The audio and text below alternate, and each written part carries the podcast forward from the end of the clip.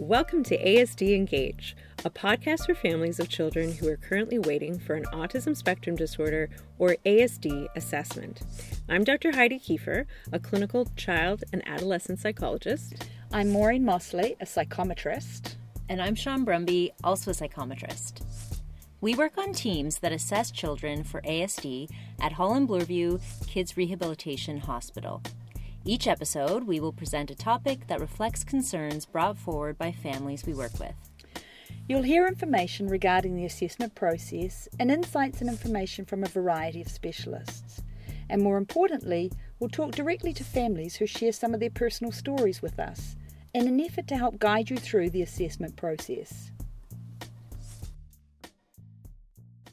Welcome to episode 4 of ASD Engage. Today we'll be discussing communication and specifically talking about some of the challenges parents experience with their child's ability to interact with others.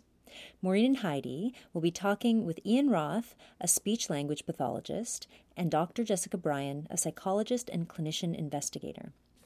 In addition to working independently in their respective fields, Ian and Jess also collaborate in numerous research projects as they relate to communication in young children with ASD. Here's what they had to say. Uh, so, we're actually going to start with you, Dr. Brian. Could you tell us a bit about what you do at Holland Bloorview?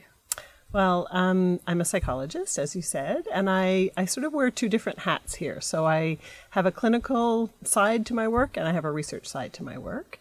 Uh, most of my clinical work involves diagnosis, um, often with young children with autism, but all the way up into teenagers as well.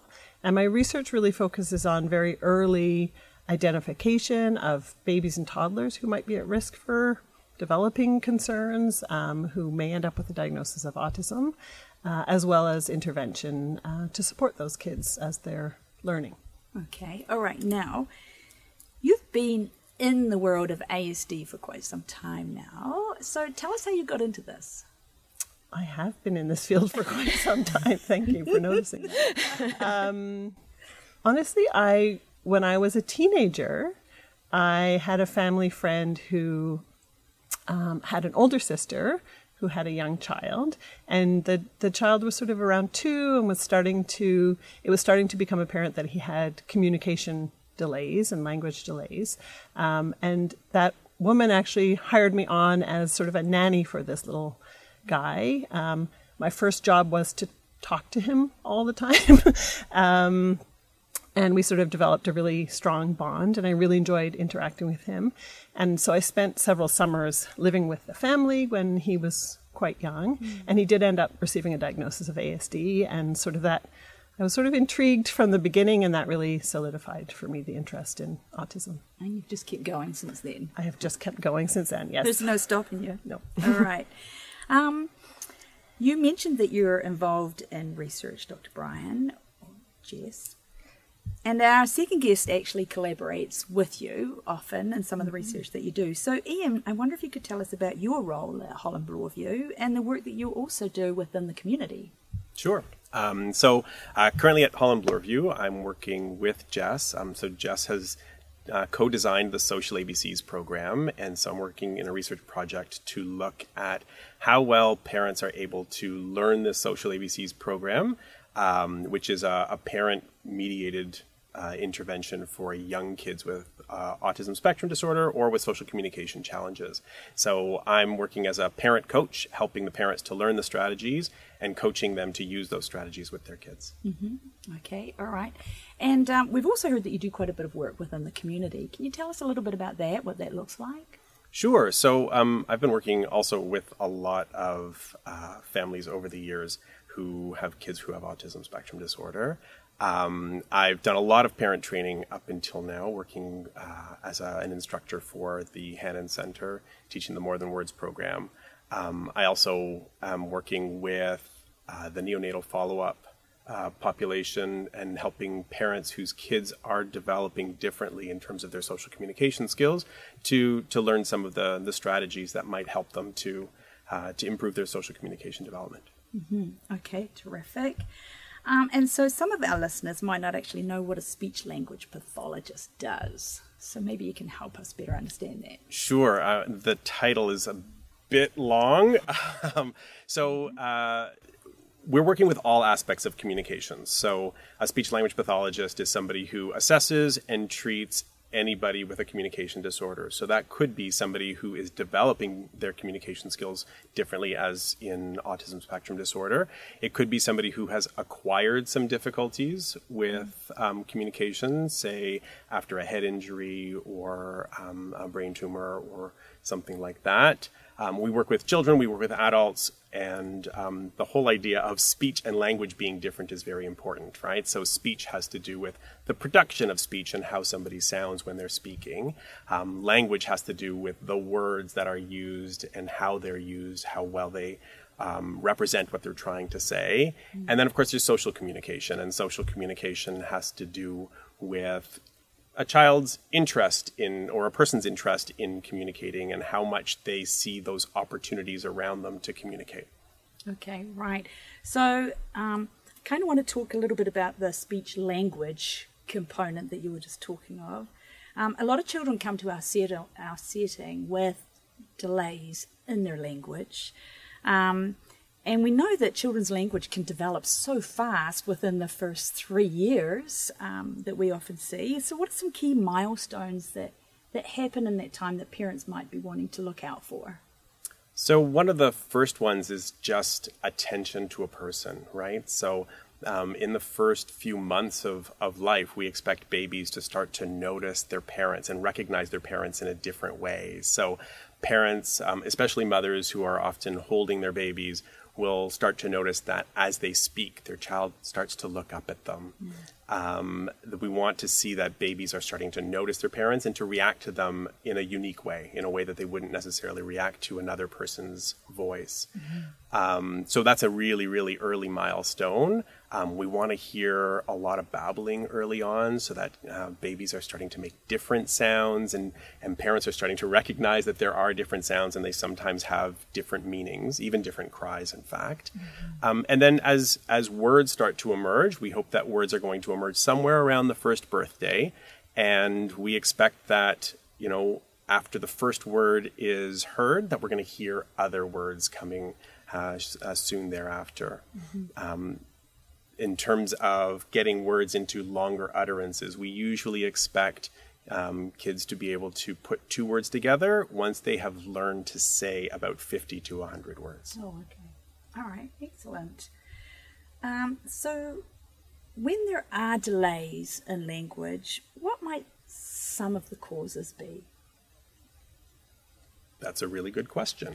I mean, there are so many different possibilities to why um, language might be delayed, right? Mm-hmm. So if um, all other aspects of communication are developing as expected, but language is delayed, then we want to look at how well are they understanding what other people are saying?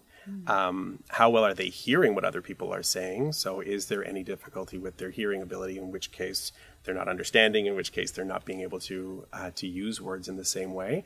Some kids understand very well, but their expression develops a little a little bit later. Mm. Um, one of the things that really does help kids to to communicate better is identifying those opportunities around them to communicate. The same way that anybody who's learning a new skill, whether it's learning to play a, a musical instrument or something else, you get better at it the more you practice. Mm-hmm. And so for for young kids, we want them practicing communication right from day one. Even if that doesn't include words, even if that doesn't include gestures, we want to see that they are engaging in interactions with people, where they're paying attention to people, where they're they're responding to people, and even getting into a bit of a back and forth, right? Mm-hmm. Um, so over time, we want to to see that that practice is continuing, and that practice is leading to more communication, more frequent communication, but also more sophisticated communication. Mm-hmm. So it's quite complex, and it also includes you having to take into consideration the environment as well. That's really quite important. Okay. Absolutely. Um, a lot of people think that communication is just related to speaking, but you've kind of touched on a few other things. What else is involved in communication? What are you thinking about when we say communication? I'm thinking about people mostly, right? Mm-hmm. Communication only happens between people. So, um, a child who is practicing their words by themselves, that's great. They're working on their speech. But that speech is not enough to qualify as communication. It's only communication when there is a message being sent from one person to another. Um, so that said, communication happens without words a lot of the time too. So kids might be looking in a certain way or gesturing in a certain way or moving someone else's body in a certain way. There's lots of ways that young children, especially, are going to communicate. Um, even before they they use speech, or even after they've used speech, but sometimes without speech, right? Um, so communication is is absolutely it's sending a message that somebody else understands to that person with or without language with or without yeah. speech yeah, yeah. terrific mm-hmm. okay so that kind of segues nicely into moving back to Dr. Jess, then we've been dealing with thinking about speech, language, and communication. And one of our earlier episodes, Dr. Sharon Smile described that social communication is one key part related to an ASD diagnosis. So then, is all communication social? That's a really good question. I mean, I think I would argue that all communication is social. I'm looking at Ian to see if he agrees. Um, and I think part of the reason that we sometimes make that distinction and talk specifically about social communication is to really highlight what some of the some of the concerns might be in a child who goes on to to receive an autism diagnosis. And so as as Ian mentioned before, when we think about communication, we do think about two people sharing messages back and forth.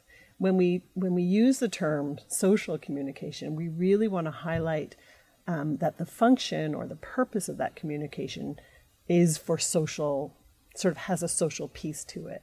So you may think about um, some forms of communication.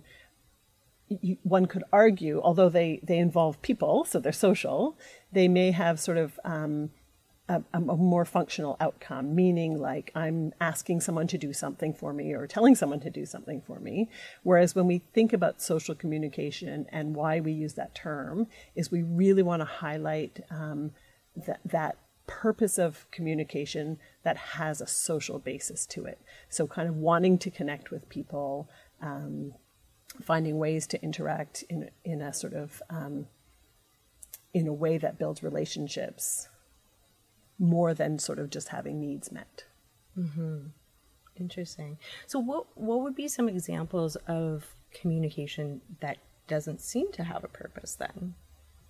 So again, you know, I think we we I I would love to hear Ian's take on this too. But I think when we when we think about sort of um, communication challenges, let's say, in kids who have specific challenges in, in those areas, we may see kids who have words and have developed speech um, and maybe using those words correctly. Their pronunciation may be great. They may, in fact, be quite sophisticated in terms of the words they use. They may be um, appropriate to the context. So, a child may be very good at naming objects, labeling certain um, types of dinosaur, let's say, for example.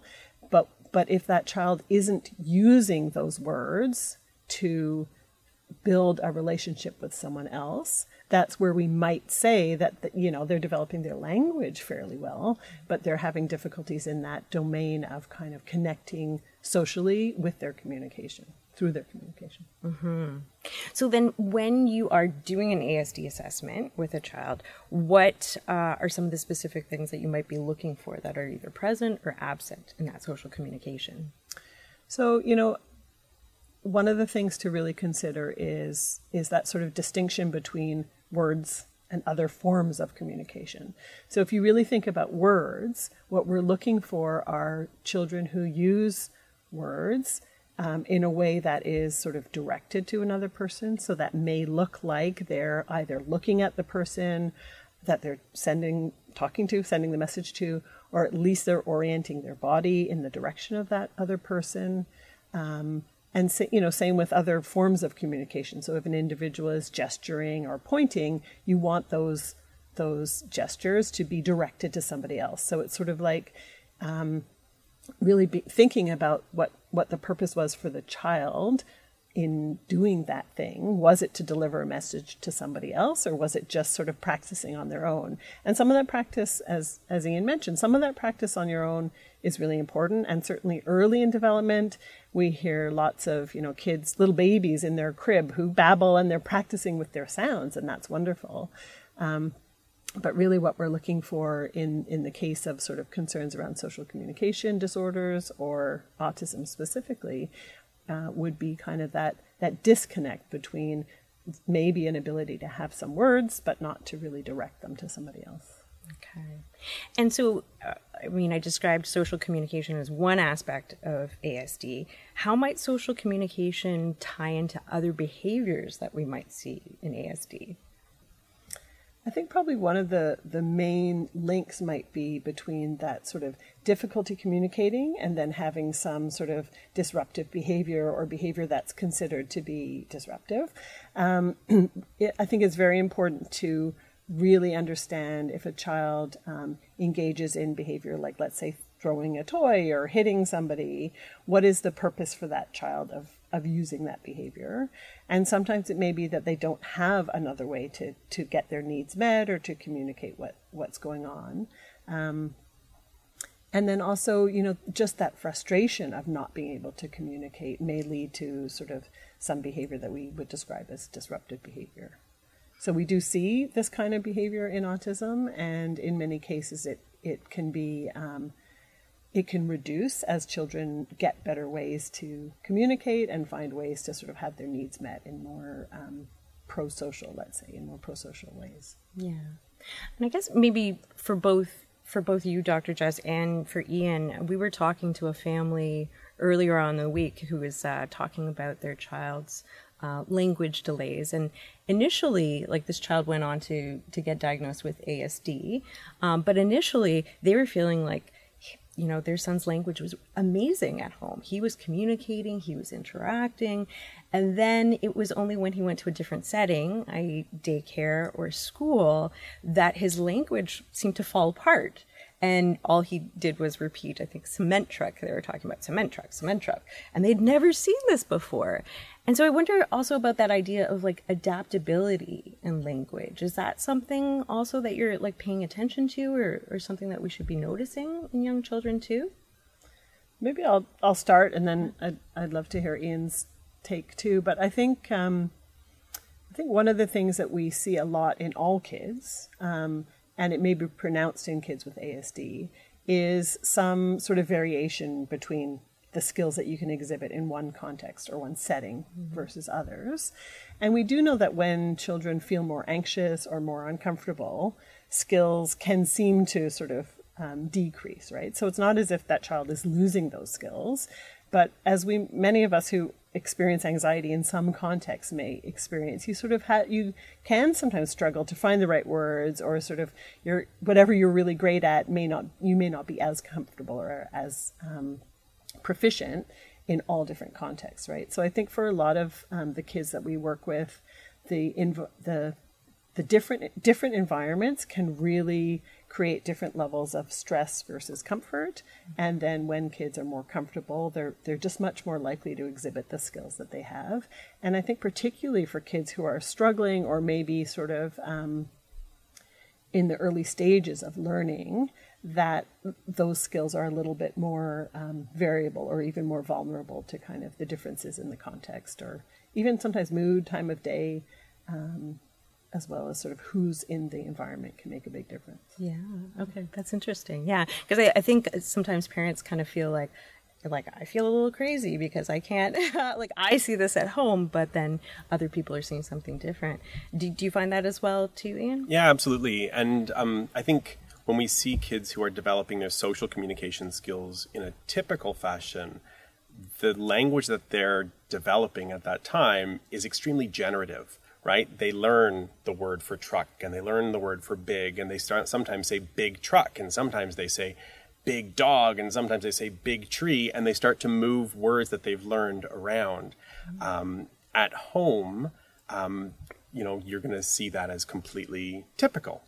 And for a child whose social communication difficulties, uh, social communication development is happening in a less typical way, um, sometimes what we see is that they're not generating language in that same way where they're manipulating words and moving them around, but rather they learn whole phrases at a time and um, or whole words that go along with what they see at home, and it's very comfortable. It's very repetitive, um, but it fits, mm-hmm. right? And it doesn't seem that different until they're taken out of that really familiar environment and put in a different one.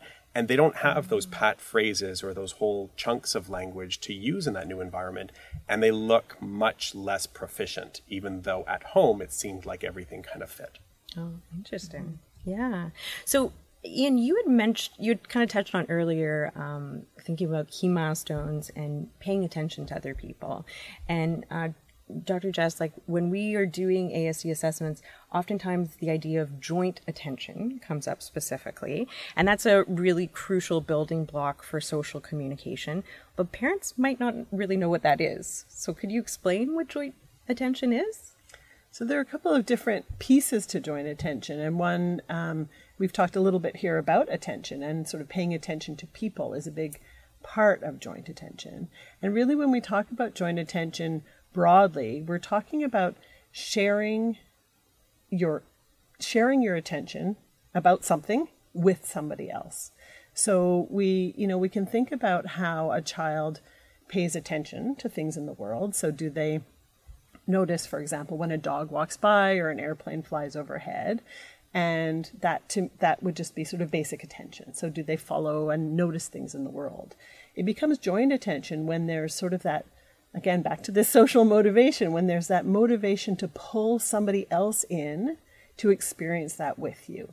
And you know there are sort of some very specific things we may look for but one of the sort of the most common example of that in in toddler development really would be noticing you know you're maybe at the park with your toddler they notice a dog walk by they might reach out their hand and point or they might say doggy, or they might say woof woof, and ultimately then they would typically turn back to you as their parent as if to say, Do you see this cool thing that I see?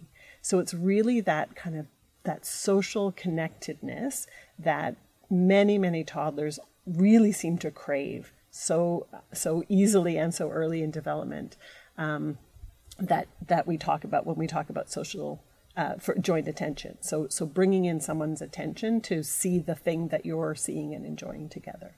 Yeah, yeah. Um, in our last interview, um, we spoke to a parent who described her daughter as very independent when she was younger, and uh, that was kind of the label she she kind of put on her before the diagnostic process, where her daughter was diagnosed with ASD, and um, before she was diagnosed, she, she noticed that when her daughter started to walk, she tried to look into her eyes to connect and share that excitement of the moment that her daughter like was just starting to walk. And her daughter didn't re- didn't reciprocate. And that really stood out to, to mom as like, okay, we're not sharing this experience together. And it brings up the idea of reciprocity, something being reciprocal, right? And how would you talk about res- reciprocity with parents? First of all, I love that example. I yeah. think it's such a powerful example, and we we hear we hear that kind of observation sometimes from parents. Um, even sometimes it can be a couple of years later, right? And thinking back, there was that moment where I would have expected my child to connect with me about this thing, whatever it was. We were having a giggle game, we were playing peekaboo, walking, you know, whatever the example is. And sometimes in hindsight, parents do reflect back that that that connectedness seemed to be different um, for a, for a child who goes on to have autism. Sometimes parents don't um, notice it at first, be, particularly if they haven't had other children. So, kind of knowing how much a child should, I put quotes around that, should look at you when they're sharing excitement. I mean, there's so much variability across children to begin with that there are no sort of there are no rules about when the, when these things come into play in a very sort of concrete way.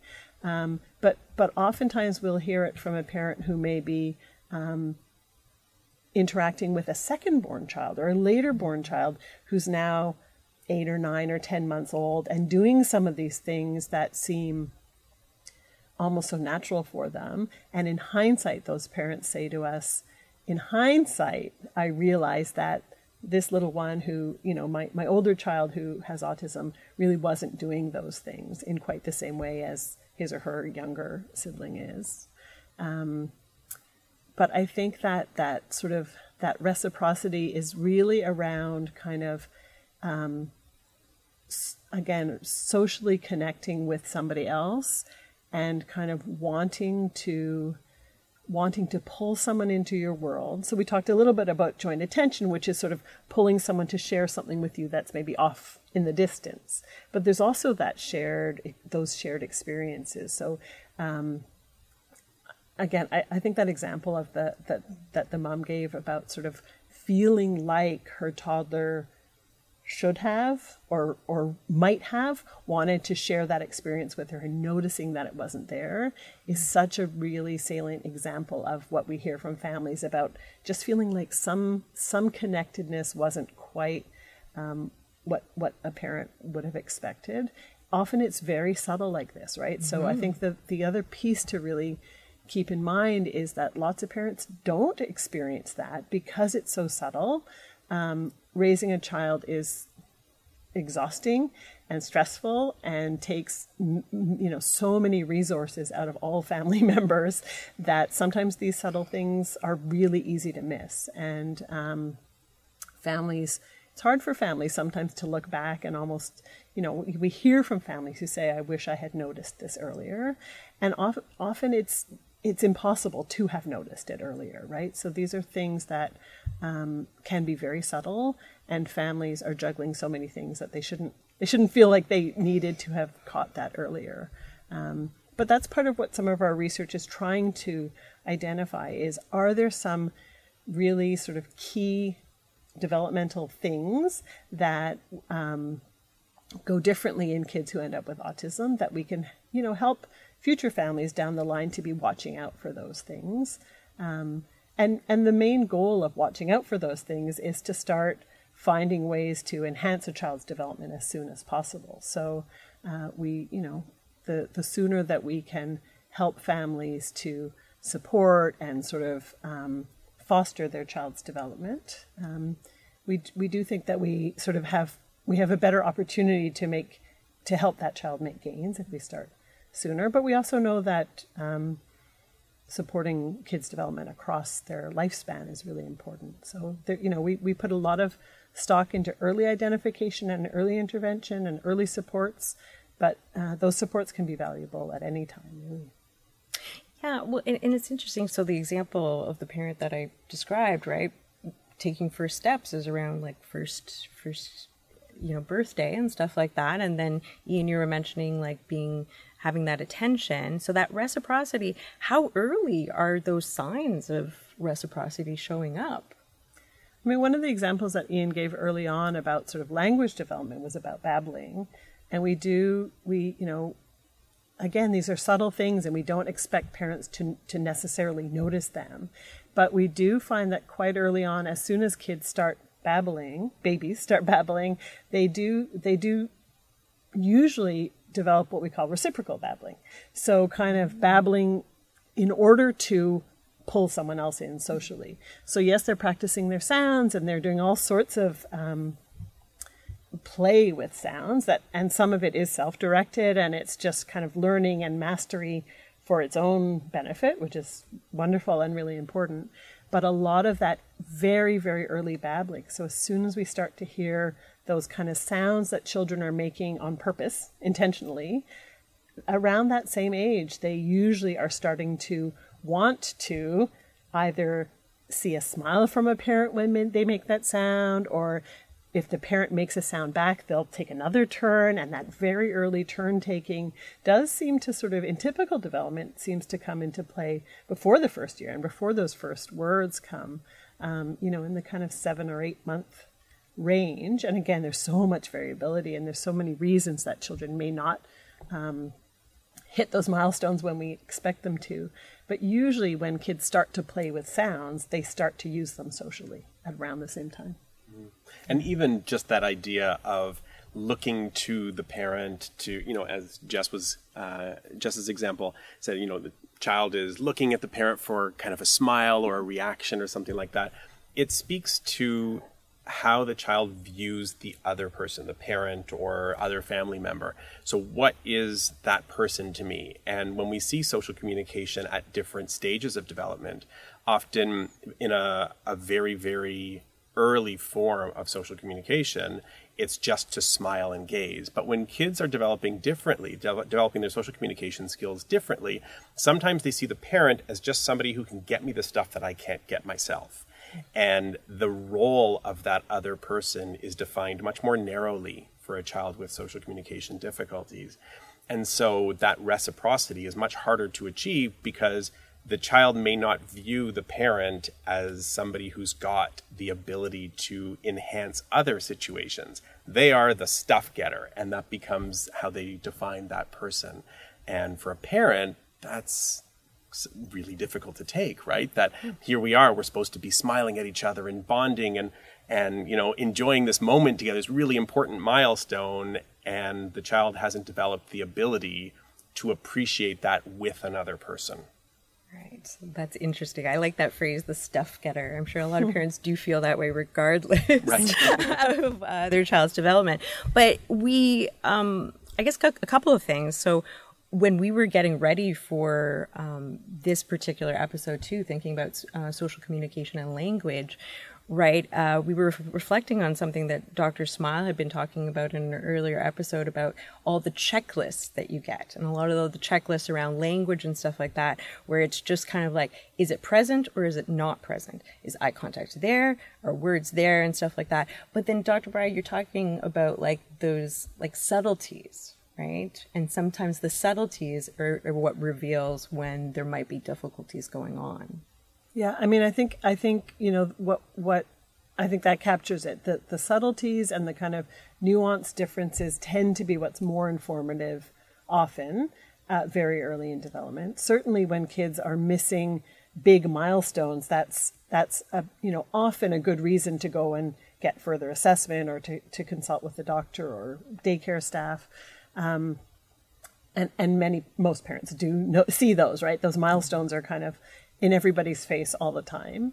I think, you know, the challenge with those milestones is that those concrete ones, um, well, all of all of child development is kind of um, really variable from child to child, and we know that often it's very stressful to be an, a parent of a young child, particularly the first time round. And so those milestones are helpful, really helpful for kind of catching the big challenges that need may need support.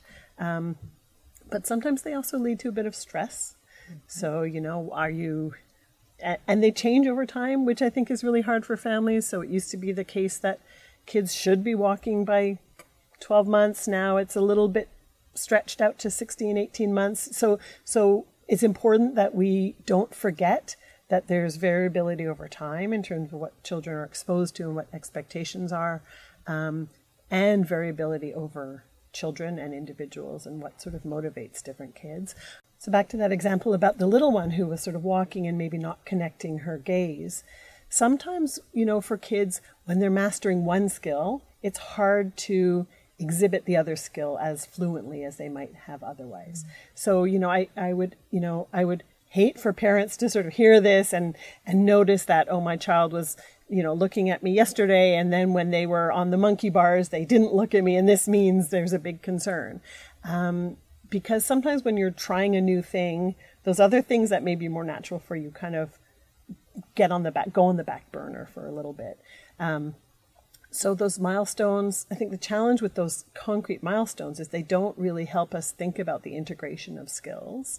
Um, and oftentimes for diagnosis of autism or ASD, what we're really looking for are the integration of these subtle, more subtle skills as being kind of coming online. And, and so sometimes I think about not necessarily an age at which something should happen or an example of when something did or didn't happen, but sort of more of an overall picture of most of the time when your children make when your child makes sounds, does he or she tend to look in your direction, right? So it's not kind of a checklist of does he always look at you or does she always look at you or when she makes or how many sounds does she make or how frequently or how old was she when she made her first sound, but it's more about that overall sort of global picture of most of the time when your child is saying things do they seem to have a social purpose? Which which is hard to put in a textbook right? Yeah. it's hard to put on a checklist. Um, and and i think that's what those are the kinds of things we're really looking for particularly early in development where the the signs might be, not be as obvious and it's it, so it's not only like hard to put in a checklist but it's also hard to notice like if you're just seeing the kid really briefly for like a regular checkup too right? Um, just to add a question that I have for Ian, um, we see a lot of uh, parents who come in and their children have language delays, and we might be querying ASD, and then we hear, oh, boys develop language later. What do you say to that, or what do you say to parents? Generally, that's not the case. Okay. Um, there might be subtle differences uh, between kids. Of course, there are subtle differences between kids, but in uh, in generality, like we don't see that boys are, are developing skills later. The milestones are essentially the same for boys versus girls across most communication skills.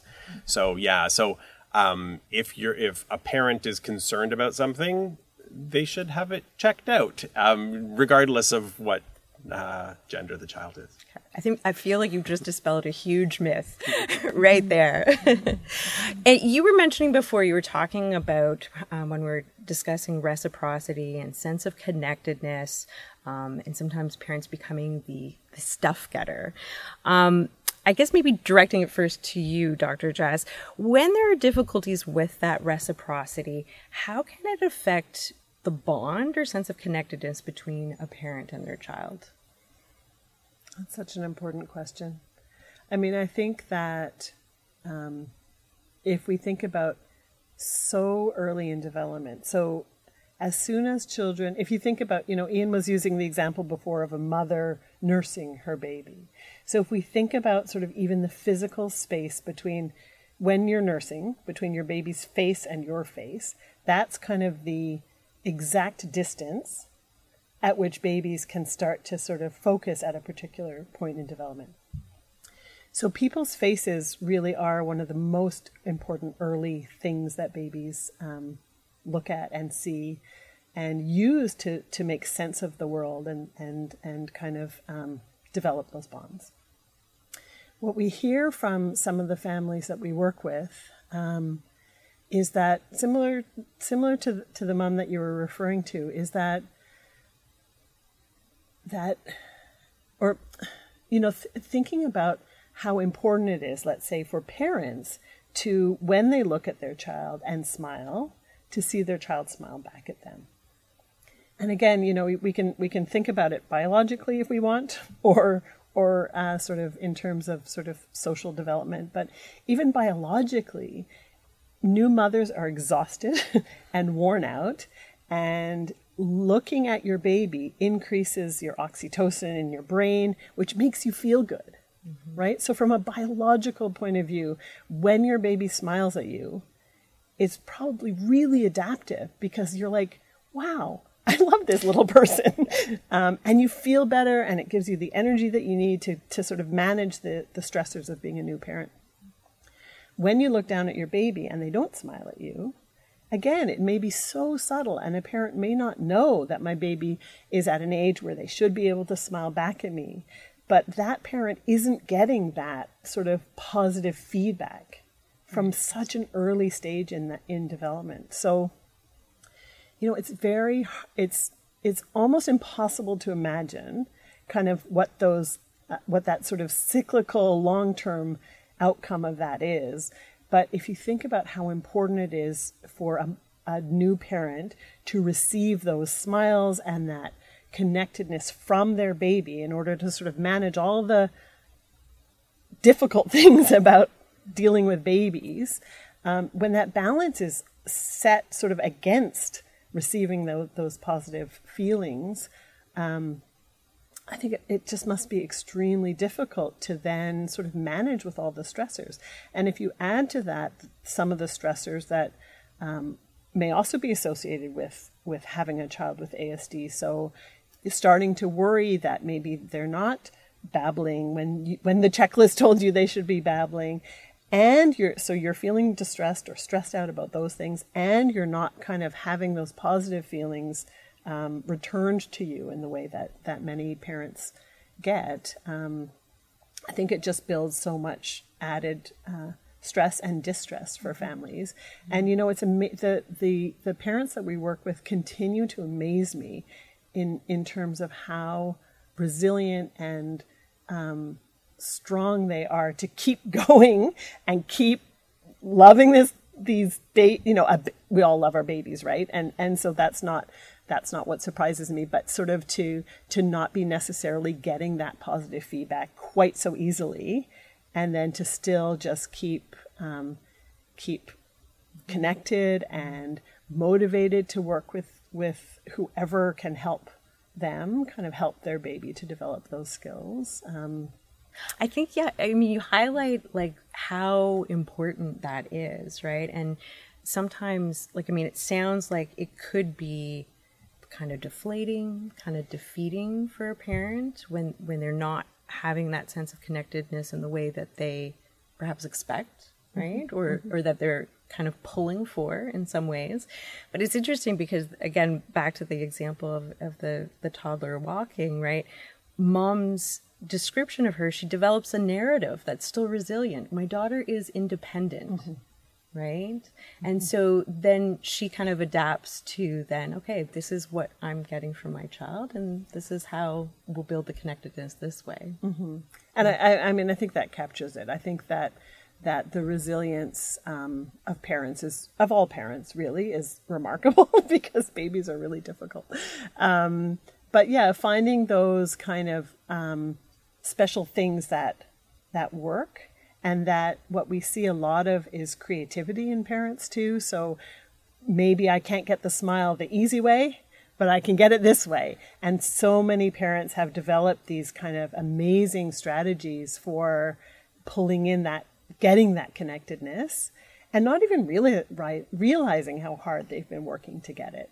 But maybe you know it's this silly song and dance or this funny little noise I make or this little quirk that I do that gets my little one to smile and laugh at me. Um, and not necessarily even knowing how easy it, it might be in other cases and how hard they're working in this case. But I think you're right, that resilience and that just creativity and, and what we see is this amazing match between parents finding the thing or the things that are sort of the magic the magic piece that that helps their child to connect with them.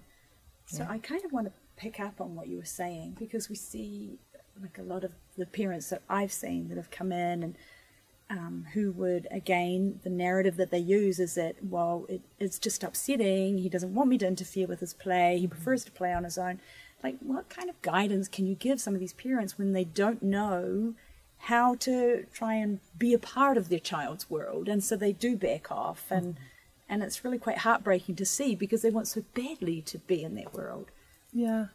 I mean, I definitely see that. I think the first thing that I that I do say to parents is because sometimes sometimes the strategies that we recommend are around sort of finding way finding mm-hmm. helping families to try new things and sort of create different ways to to um, connect. I think that the first thing I would say to families is that if you've been in a pattern where you back off because your child gives you the message that they want you to back off. The first thing is that that you're being a responsive parent. So you're reading your child's cues and your child's cues were telling you, I want to do this by myself.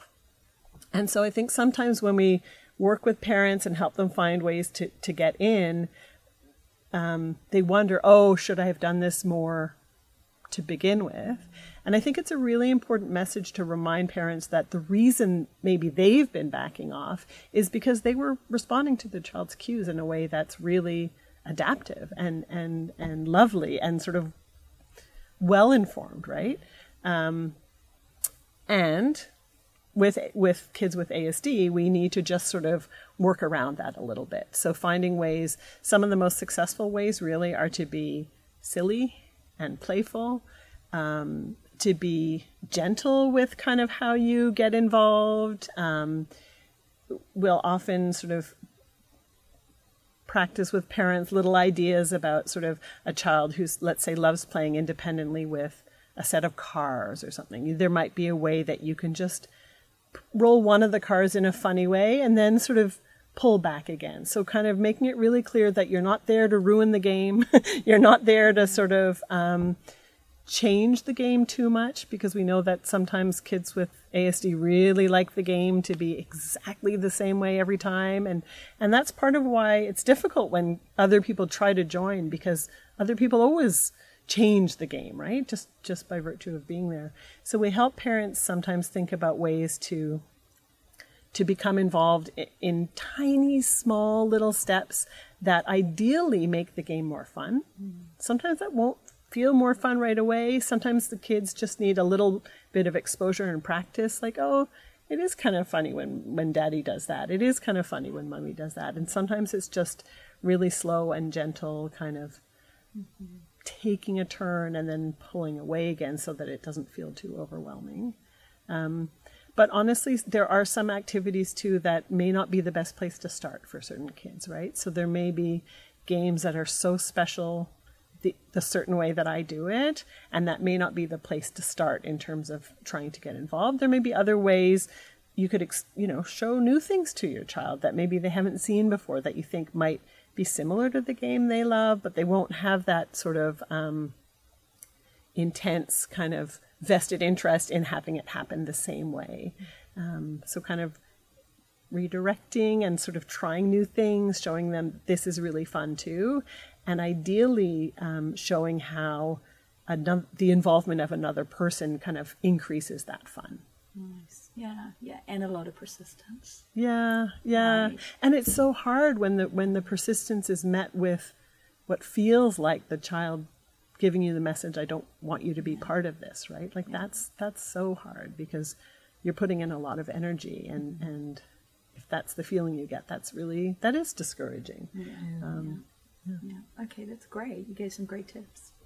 And I mean, it sounds like that also parallels a lot of what you'd be trying to promote in speech and language intervention as as well. It's interesting. I, have had some parents come in and uh, for an ASD assessment, and they've gone to speech and language, and they feel a bit confused because they're like, "Oh, the speech and language pathologist was just playing with my kid. How is that helping them to learn to communicate?" Yeah, no, I, I, think that's that's an important um, bit of education that we have to do when we start to work with families to let them know that play is how we help their communication develop, right? So if the whole idea of social communication is recognizing those opportunities to communicate or to interact, that's going to happen mostly through play for a child. A child is playing for most of the time that they're awake, right? So so if we want them to enjoy other people, to see the value of interacting with other people, it's got to be largely on their terms. And so we want parents or clinicians or teachers or daycare staff or whoever's interacting with that child to do so in a way that, as Jess was saying, shows the child that fun gets, you know, it beca- things become more fun when another person joins. Somebody else has a really good idea, somebody else makes a really funny sound, somebody else is going to make something happen in a way that I had never thought of before. And that again is just selling the idea to the child that, oh, yeah, other people are really valuable. And then they become much more sophisticated in their social communication because they see these other people as more than just the stuff getters, right? These other people are there to enhance my otherwise fun activities, they're making them even better. Or if I tend to, and a lot of kids on, on the spectrum are going to revert to the same activities day in, day out because that's what started off being fun for them. And they're kind of wired to want to do things in a similar way over and over again. And over time, it becomes less exciting for them. And, but they do it because, again, they sort of crave that sameness, even though the excitement has kind of diminished um, a parent or another person who comes into that activity and shakes things up in a way that the child hadn't thought of before all of a sudden kind of blows the child's mind and now that child has a reason to pay more attention to that person and sees that person in whether it's a parent or somebody else um, in a way that maybe they hadn't appreciated before And that again gets them thinking about interacting for different reasons more often in different situations. Yeah. So unfortunately, parents don't get like a manual on how to be like this fun uh, person who's more than just the stuff getter. So, like, how do you help parents be that kind of fun, silly, goofy person? No, I think it starts with what Jess was saying, right? Like to be fun, to be smiling, to persist, and to really, I think it's really important to notice a what is the child doing? What do they what do they gravitate towards? And then to really dig deep into that why, right? So a child who loves fire engines, why do they love fire engines? Is it because they're vehicles, in which case all vehicles with wheels should be equal? Is it because they're red? Is it because they've got lights on top? Is it because they make a sound? There's so many different reasons why a child might like the thing that they like. If a parent uh, starts to figure out why they like that thing, they can start to take that component and extrapolate it. Put, you know, uh, use it with other activities. And again, it, it shows the child that there are other ideas that might be just as exciting as the thing that I've been doing day in, day out, but I didn't know it existed before.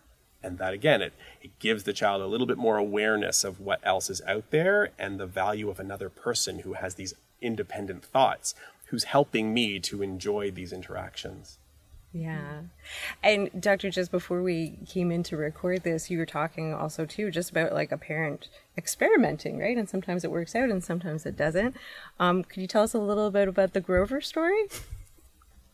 you knew it was coming. Um, so first I'll talk about experimenting and then maybe I'll tell you about the Grover stuff. Sure. Um, Fingers crossed. no, I, I think experimenting is really important. And, and I think, you know, what, what Ian was talking about in terms of helping parents um, really dig down and identify what features of a toy or activity a child likes are definitely the place to start.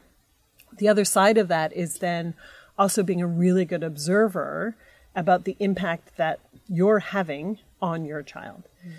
So, so that kind of um, hypothesis testing, let's say, so if you have a child who loves fire engines and you wonder, is it because they're red? Is it because they make noise? Is it because they're vehicles? You can sort of test those hypotheses by showing your child all those different things and see what they like. But sort of, in, and in a similar vein with kind of just your own playfulness, um, sometimes parents will will accidentally happen on something so that that their child loves. And so if you're kind of really vigilant and watching your child's facial expressions or kind of their their body movements their eyes you'll know you you can notice when you know when something you do creates that response sort of results in that response from your child. So it may be something as silly as you know you may be face to face with your toddler and feeding them and then something happens. The pudding falls off the spoon or you sneeze or your chair gives out. Like something silly happens and you may see that that generates a particular response like a really happy excited response in your child. And that's the kind of thing that you can continue to do right? So this got really an excited an excited response. Um, so so we do so, so in some of our intervention we we help families to also really um, try new things experiment um, and also be ready for those accidental things that come up that create that sort of generate a really fun response out of the child and then sort of to to keep those going. That's so concrete to me though i think like after you having said that i have visions now of going home and saying oh look it is the red fire truck but look at all these other red cars now i have something that i can actually go go grab them introduce it. Oh, no, it's not the red, but I have some other flashy that I like. I feel like I have a strategy now. I think that that's, that's really great. helpful. Yeah. That's great. Mm-hmm. Yeah. And that is it's like trial and error. Too. Yeah, yeah. Yeah. Yeah. But a place to start, a really good place to start. Yeah, and I think it's really I think it is both those pieces. It's that experimenting yeah. and then watching for your yeah. response. So so um yeah, trying all the different things that yeah. might be what really gets your child's interest, yeah. watching to see what it is that really sparks that excitement, and then kind of building building from those things. Yeah. So now the Grover story. yeah. So now your own experimentation. Uh, so the Grover story. So I think it's just an example, maybe of um, I've been accused of being an eternal optimist, and and so maybe it's true, or maybe sort of the idea of sort of finding the silver lining in in things that may not be start seeming optimal. So in in high school, I was. Uh, I was teased by a young man for having a voice that sounded a little bit like Grover. And so I, you know, I suppose that that could have hurt my feelings, but instead I kind of uh, used it to my advantage and developed a little bit of a, a good Grover voice, which I probably won't do on this co- podcast. Um, but it, it actually worked really well in terms of developing that bond that I talked about with that first little boy I worked with with autism because he loved loved loved reading. And we would read for hours and hours and hours and we were we we really bonded over reading. Um, and then just I don't know by accident we came across a Grover book and I was feeling relaxed and comfortable and safe and I just tried my Grover voice and it really upped the fun factor for this little guy and he loved it.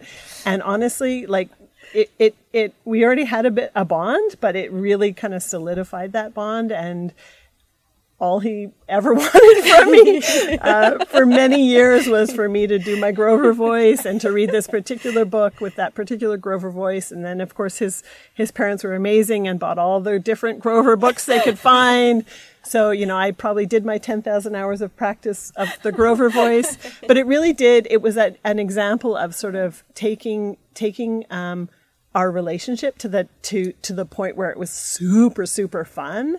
And it was then we were able to use it in all sorts of contexts. So when he got really distressed because the swimming pool was closed and he wasn't expecting to be closed and he loved to swim i could sort of help him get out of a real stressed out cycle of distress by bringing in the grover voice. So you know there are there that was just kind of a fluke or a happenstance that I discovered that he loved it.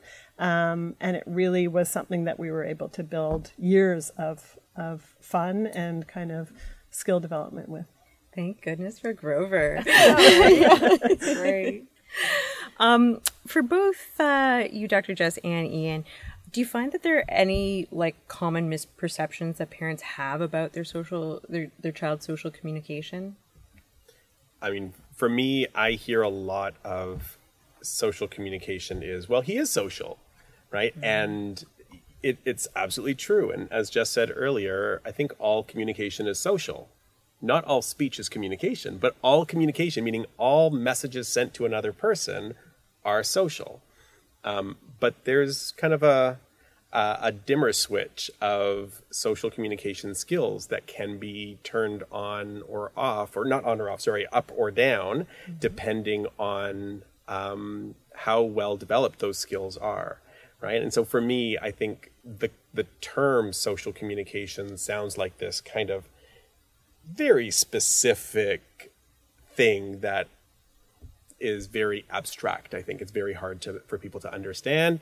And as soon as they see a child go up to another person, he is social, therefore that's not an issue for him. Mm-hmm. And really, what we're talking about is a whole bunch of different skills that need to develop and to be coordinated with one another. And that's a really hard thing to, I think, conceptualize for people who aren't speech pathologists or psychologists. yeah, definitely. What about you, Dr. Jess? I mean, I, I think it's similar to, to what Ian was talking about, where I think about social motivation. And I think that sort of, if you're thinking about common misperceptions, I think, you know, I still hear from, from professionals and from families that a child um, may be perceived sort of not to have autism spectrum disorder because they're socially motivated. And that sort of almost would would mean that it can't be autism. Mm. And I think, you know, back to Ian's point that it's it's not we see lots of kids with autism who are very socially motivated. So kids who love to come up to other people or love to engage with other people, um, but who have difficulty knowing sort of how to navigate that social world. So, so I see social motivation as a huge asset for a lot of kids. So if you're socially motivated, that's a really great place to start. Mm-hmm. Um, but but kids with autism can be socially motivated. Yeah that integration that you were talking about earlier. Yeah, mm. exactly. And and sort of navigating the social world in a way that's that's appropriate, that changes developmentally in an appropriate way. So, you know, a, a toddler who runs up to other toddlers at the park and hugs them, that's okay. A five year old or a six year old who does it, it's going to start feeling different, right? Um, and and so yeah, so so these things are nuanced and and they need to be um, these skills need to be integrated. And we do think we really need to keep thinking from a developmental perspective what are we sort of what are the the developmental sort of not necessarily milestones but the developmental achievements and sort of the path in development that we typically see um, and and and how can we help to support kids along that trajectory? Yeah. One of the things I often kind of reference is sometimes parents come in and they're almost like translators for their kids. So they've kind of like adapted so well to their child's communication skills, right? And their the language that they're using.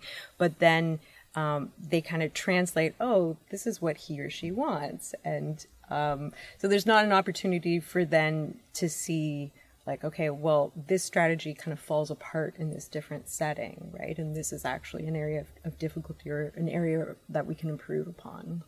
But i think that really also speaks to that that earlier part of this conversation where we talked about how resilient and flexible and creative these parents can be, right? Yeah. So oftentimes parents do not realize how much they've been helping yeah. because it has come so naturally to them and they've grown in such a natural way with their child's developmental needs right. that sort of it's it's not even apparent to anyone how much scaffolding or how much support that child is getting. And when you pull those supports back, particularly in the context of an assessment, let's say, yeah. um, it can be really hard for parents the first time they they see that wow, I've really been helping a lot, and when I pull away my help, um, these are these are the challenges that my child is having. Yeah, I think that's a, a really important way of looking at it. Um, I actually have another question. It's kind of a little bit away from what we're talking about.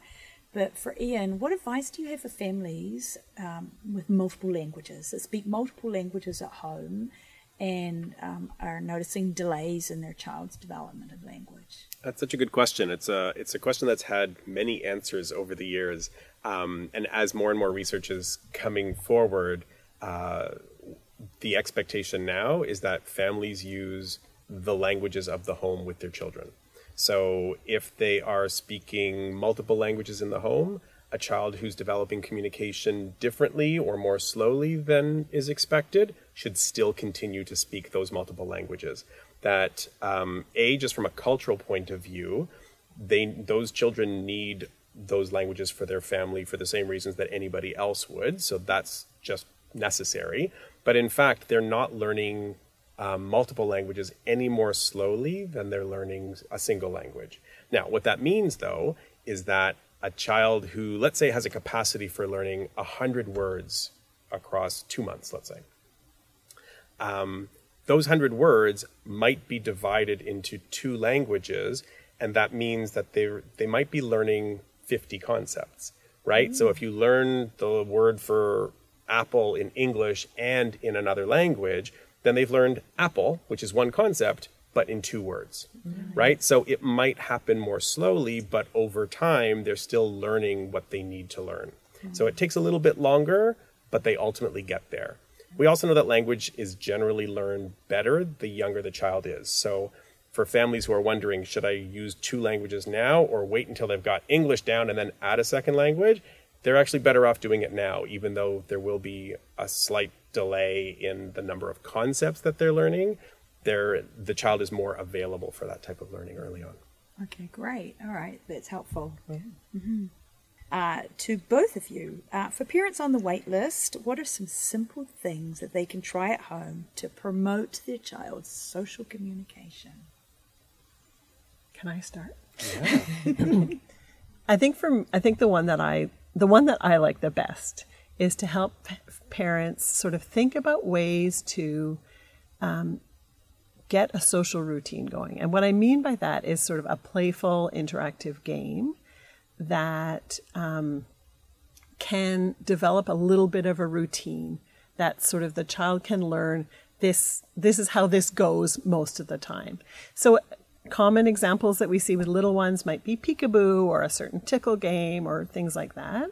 And the advantage of those is that they can, um, again, it takes some experimentation and some flexibility. Like what what's what of which of these games is going to work best for my child and for me, right? So every parent has different comfort levels with different things. Some parents love to sing, some parents do not feel comfortable singing, right? So finding something that's a fun match for you and your child that you enjoy doing, that um, you you could sustain for some period of time. So lifting kids high in the air is really fun, but some parents just you know find that extremely tiring, understandably. So kind of finding those routines where you can have some fun with some expectation, um, and then kind of thinking about being face to face in those activities. So, is there, if it's a fun tickle game, can we do it when my child is on lying on the bed on their back, or, or making sure that we're sort of face to face so that we can share those smiles and those those fun times. And in time, sort of as those routines are developed and become kind of expected, and the child knows what the next turn is, then you can build in some sort of opportunities for communication. So sometimes it's very, very subtle, like you're going to have a, I'm going to get you, and a little tickle or a funny noise.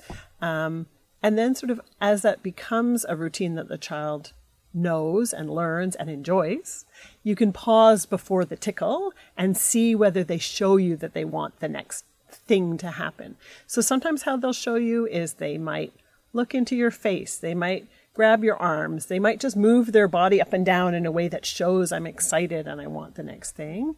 And that to me is kind of the the a really nice way to start in terms of building social connectedness and also very very early communication. Yeah, that's nice. Yeah, that sounds good and I'll build on that. I think um, being fun is everything for a child. And so, as parents, we have to balance the stuff that we have to do changing diapers, getting dressed, washing hair, brushing teeth with all the stuff that we want to do. And for parents who are feeling really taxed that there's so many of these routines that result in resistance or friction or meltdowns mm. and that sort of thing, it becomes, uh, you know, you have to gird yourself for the next one of these, and then you need to recover. And I, I think my advice is to spend some time in that recovery period doing the fun stuff. Don't just be the bad guy.